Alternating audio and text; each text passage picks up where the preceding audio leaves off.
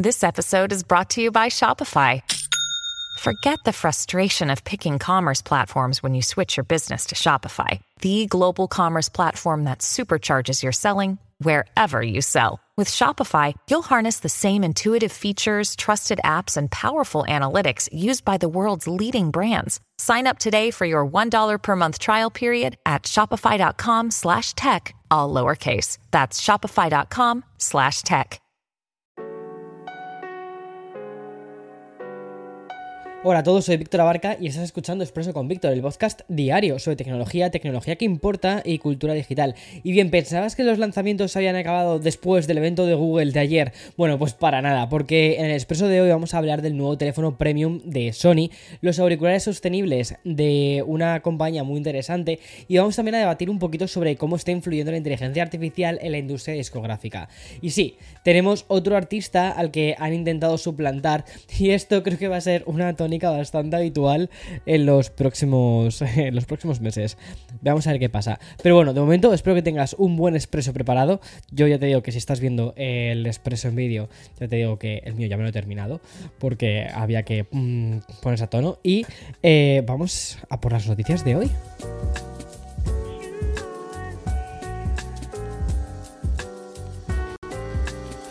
Antes de empezar con las noticias, quiero recordarte que este podcast también se encuentra en formato short, ¿vale? O sea, como en formato corto, cada una de las noticias va así como cortaditas, así, tic, tic, tic, ¿vale? Para el nuevo canal de YouTube que hemos llamado Café con Víctor. ¿Por qué? Porque en el café, o sea, en el canal de Café con Víctor, además de publicar las, las noticias cortas de Expreso, que también hacemos, bueno, pues publicamos el, em, el podcast grande de Café con Víctor, el podcast semanal. Y ya está. Y creo que es una muy buena casita para el nuevo podcast, además que está quedando bastante guay a nivel visual. Bueno, justo esta semana, ¿vale? No puedo decir eso porque hemos tenido un pequeño problema con la cámara. Tuve ahí un pequeño fallo con el ajuste de la cámara. Y entonces al final no hemos podido utilizar la cámara principal, hemos tenido que utilizar una cámara secundaria. O sea, la imagen de una cámara secundaria. Y lo malo de este tipo de, programas es que no se pueden regrabar. Es decir, es como tienes que hacerlo en una. No en una toma, pero, pero sí que quieres que quede natural, ¿sabes? Porque al final es una conversación, no es un, no es un vídeo de YouTube que está mucho más guionizado, que está mucho mucho más, bueno, que la parte de eso de guion está mucho más trabajada. Aquí es mucho más, pues, pues rápido y, si hay errores, pues ya está. Y el problema es que muchas veces hay errores que no se pueden... Eh, resolver y que em, quedan ahí. Pero bueno, creo que aún así eh, el episodio está bastante guay. Además que hablamos sobre inteligencia artificial y es un poco de lo que voy a, de la noticia con la que voy a empezar justo esta, esta, esta, mañana. Y es que estamos en un día, em, justo después, en el día 1, ¿vale? Después del Google I.O. Y no sé si te has recuperado porque el evento de ayer fue muy, muy abrumador. Han sacado un montón de cosas, sobre todo en la parte relacionada con inteligencia artificial, que al final, si sumamos todo eso, eso ocupó más de una hora y media de la presentación. Y fueron tantas las novedades que olvidé por completo contarte una eh, que suma los conceptos de inteligencia artificial y música. Y como te estaba diciendo, ¿vale? Eh, una de las cosas que presentó Google gira en torno a cómo la compañía ha abierto y ha permitido el acceso a su sistema para que cualquiera pueda probarlo y también para que genere música de forma experimental. El nombre de este sistema se llama Music LM. Pero hay una de las aristas que falta por resolver con el tema de la inteligencia artificial. Y es lo que, lo que sucede cuando te encuentras música generada con esa tecnología. Y mientras se regulariza de alguna forma, pues Google se apunta al hecho de abrir su sistema a todos los usuarios. De hecho, tendríamos que irnos al pasado mes de enero para encontrar el momento en el que Google publicó una investigación sobre Music LM. Pero como te digo, en este momento no existen planes de ofrecer acceso público debido a preocupaciones éticas relacionadas con, el material, ¿vale? Hasta ese momento.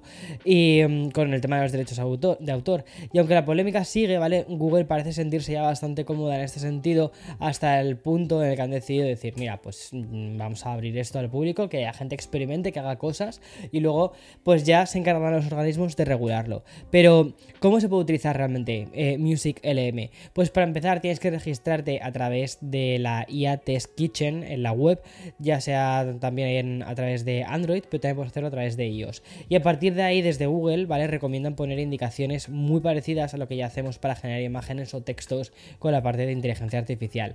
En este caso, prueba indicaciones como, por ejemplo, pon tres guitarras eléctricas sobre un bajo contundente, o pon música chill para una cita, o un ukelele tocando el flamenco, cosas así, ¿vale? Súper locas y se pueden hacer. Y tras establecer el prompt, ¿vale? O sea, esta, frase, la tecnología de Google lo que hace es generar dos pistas. Una en la que tú descartarás la que, la, que menos, la que menos te guste, ¿vale? Ya está. Eh, y, de ese modo también así va aprendiendo. Eso sí, afortunadamente, la versión pública actual de Music LM no permite a los usuarios generar música con artistas o con voces específicas. Es decir, no vas a poder decir, quiero escuchar a Rihanna cantando eh, Born This Way de Lady Gaga. No vas a poder hacer eso, aunque sería muy divertido decir, quiero escuchar a Madonna cantando Born This Way de Lady Gaga. Si sabes de qué hablo, pues sabes de qué hablo. Vale, y mm, ¿qué más cosas? Vale, pues básicamente eso es así como se ha quedado, pero claro, ahora nos pasamos a la otra cara de la moneda, porque lo siguiente que te voy a contar parece confirmar que tenemos una narrativa bastante común, y es que la inteligencia artificial, ¿vale? Está afectando negativamente a la industria de la música. Igual que pasó con la canción falsa de Drake, pues ya sabes, la colaboración que hizo con la colaboración que hizo con The Weeknd, que también está generada por inteligencia artificial, hoy tengo algo bastante parecido, porque tal y como han informado desde el mítico site Vice, un grupo de estafadores ha utilizado canciones falsas de artistas famosos generados por inteligencia artificial para hacerse pasar por reales y atento, ¿vale? Esto es muy fuerte, venderlas por miles de dólares. Y es que según cuentan en Vice, lo que tenemos por la red es una colección de canciones falsas de Frank Ocean que han generado eh, a los estafadores una cantidad cercana a los 10.000 dólares. Y sí, ya sé que quizás vas a decirme, bueno, Víctor, tampoco es muchísimo para ser una estafa de este tipo, pero imagina si esto se termina mm, universalizando y comenzamos a replicar a Miley Cyrus, a los Beatles, o directamente coges el cartel de Coachella y dices, pues ya está, aquí está el cartel de Coachella. Eh, por cierto, el dinero conseguido con el de Frank Ocean generado por inteligencia artificial no tiene que ver con los derechos de autor. Al parecer las canciones se denunciaron de forma exclusiva en un foro dedicado al artista. Cientos de fans creyeron que era algo de verdad, ¿vale? Y pagaron la suma comentada por obtener esas canciones inéditas de Frank Ocean. Y me parece bastante curioso, la verdad. La música generada por inteligencia artificial puede tener muchísimas aplicaciones eh, muy interesantes, desde, por ejemplo, la creación de música personalizada para videojuegos, que aquí lo veo bastante mm, como que puede ser un, un, campo en el que pueden explorar bastante, bastante guay o incluso hasta bandas sonoras de películas que sean un poco más experimentales o que no tengan unos presupuestos gigantes como para poder contratar a, pues a un equipo que lo pueda hacer. Y no sé, puede ser interesante. Y también para ampliar géneros más experimentales. Y se está utilizando eh, a, veces también con fines, o sea, con fines ilegales para realizar fraude y también piratería o como te digo, ¿no? La suplantación de artistas. Si ir más lejos, ahí está la noticia con la que cerré ayer y en la que te conté cómo Spotify ha eliminado decenas de miles de pistas generadas por inteligencia artificial después de recibir quejas de Universal Music. Es decir, que es una tecnología súper potente, pero que con ella puedes hacer tanto el bien como el mal. Un poco como sucede siempre, hasta que llegue la regulación y hasta que la gente eh, sepa ponerse límites, pues va a ser un poco complicado, pero bueno, a ver qué pasa.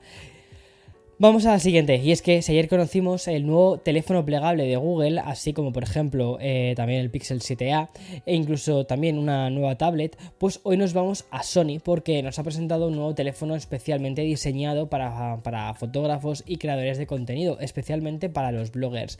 Y me estoy refiriendo al Sony Xperia 1.5, que es un 1V, ¿vale? Pero bueno, yo lo llamaría 1.5 que es un smartphone que para empezar ofrece un nuevo sensor de imagen llamado Exmor T for Mobile, el cual está diseñado para ser más rápido y funcionar mejor con la fotografía computacional e inteligencia artificial, pero vamos a ir por partes porque aquí hay mucho metido. Primero, hay que destacar que cuenta con una pantalla OLED HDR 4K y es de 120 Hz de 6,5 pulgadas. Y además que tiene un, formato, creo que es 21 novenos, muy, muy curioso. Además, o sea, a nivel de diseño es muy parecido a los anteriores Xperia, la verdad. Y el formato de pantalla es una cosa que llevan haciendo así desde hace bastante tiempo.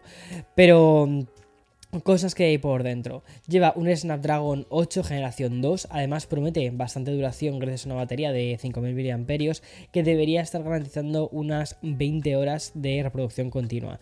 Pero la verdadera joya de la corona es el sistema de la cámara que lleva. Además del sensor que te comentaba antes y que es 1,7 veces más grande que el sensor del Xperia 1.4, ofrece una cámara principal de 24 milímetros, equivalente a 52 megapíxeles. Y el resto de prestaciones fotográficas nos llevan a una cámara ultra gran angular de 12 megapíxeles y un teleobjetivo óptico que sería como un equivalente de un 85-125 milímetros de 12 megapíxeles. Perdona, no estoy seguro si, si la cámara principal es de 48 megapíxeles o de 52 megapíxeles, no lo sé.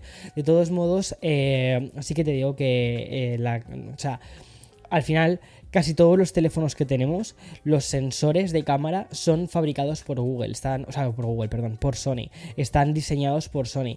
Y mm, es normal, ¿no? Que uno de los mejores sensores que nos encontremos sea en los propios teléfonos de, Sony, que sirvan como una avanzadilla también a todo lo que nos vamos a encontrar en este tema de la, de la, cámara. Y antes te comentaba que es un teléfono pensado especialmente para bloggers, y eso se debe, por ejemplo, a que este nuevo sensor mejora los tonos de la piel gracias a la saturación adicional disponible y permite también la transmisión en vivo, dejando que los creadores puedan ver los comentarios de los espectadores en tiempo real. Sony ha marcado un precio inicial algo alto ¿vale? Son 1.400 dólares. De verdad que los Xperia siempre han sido como teléfonos un poco caros, eh, sobre todo si lo comparas por especificaciones con el resto de productos y eso quizás ha hecho que no haya sido una línea que haya destacado demasiado, sobre todo, demasiado, sobre todo si lo, si lo comparas, por ejemplo, con los iPhones o con los Samsung, que suelen ser así como los más populares. Xperia siempre es como que no es tan popular, pero hace cosas interesantes. Y lo puedes encontrar en una especie de color verde kaki, en negro.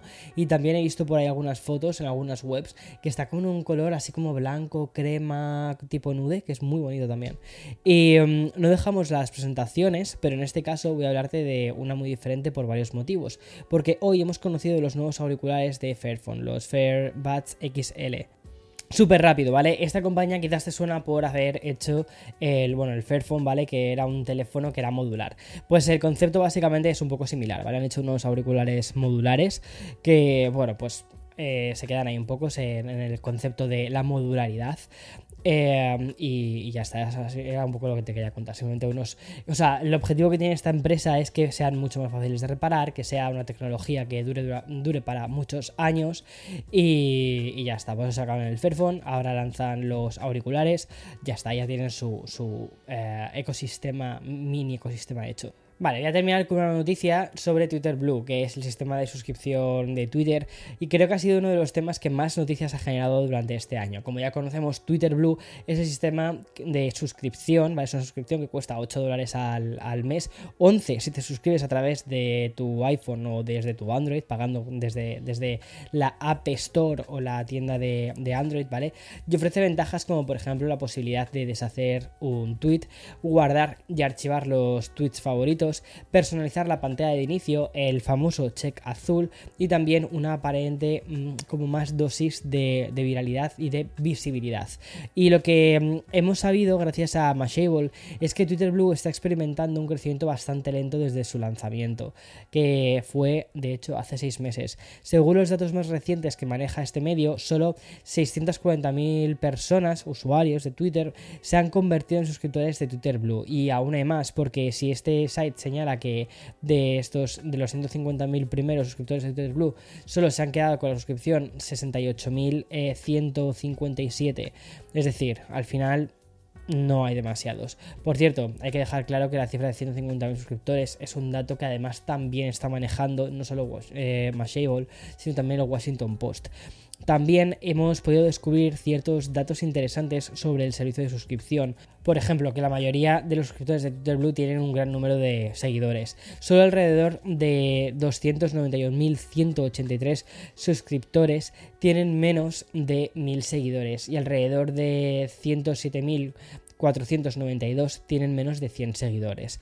Curioso. Además, también es muy sorprendente, un pequeño número de suscriptores de pago, alrededor de 3.352, dicen que no tienen ningún suscriptor en, en absoluto. Otra estadística interesante es que la mayoría de las cuentas verificadas con el antiguo sistema de verificación de Twitter no se han registrado en Twitter Blue. Debido a esto, la compañía ha otorgado suscripciones gratuitas a muchos usuarios con al menos un millón de seguidores.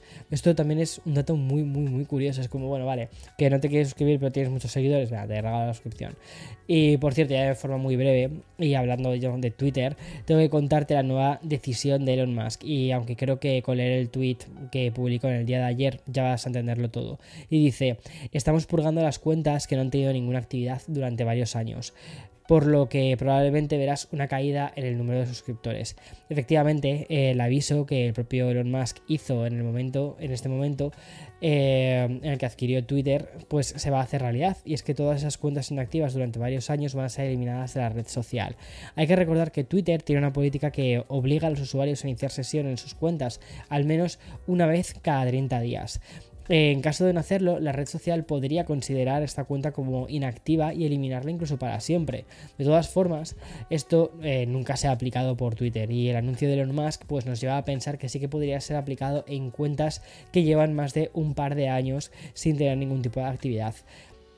Bueno, me parece curioso, ¿sabes? Sobre todo porque hay cuentas de personas que, han fallecido y que siguen ahí, pues porque han publicado tweets muy buenos o lo que sea, y estas personas, pues no creo que puedan volver a acceder a su cuenta de Twitter. O sea, sería un poquito raro. Eh, pero bueno, pues serán probablemente eliminadas. En fin, y hasta aquí todas las novedades de hoy. Espero que tengas un muy buen día y mañana, como siempre, más y mejor. Chao, chao.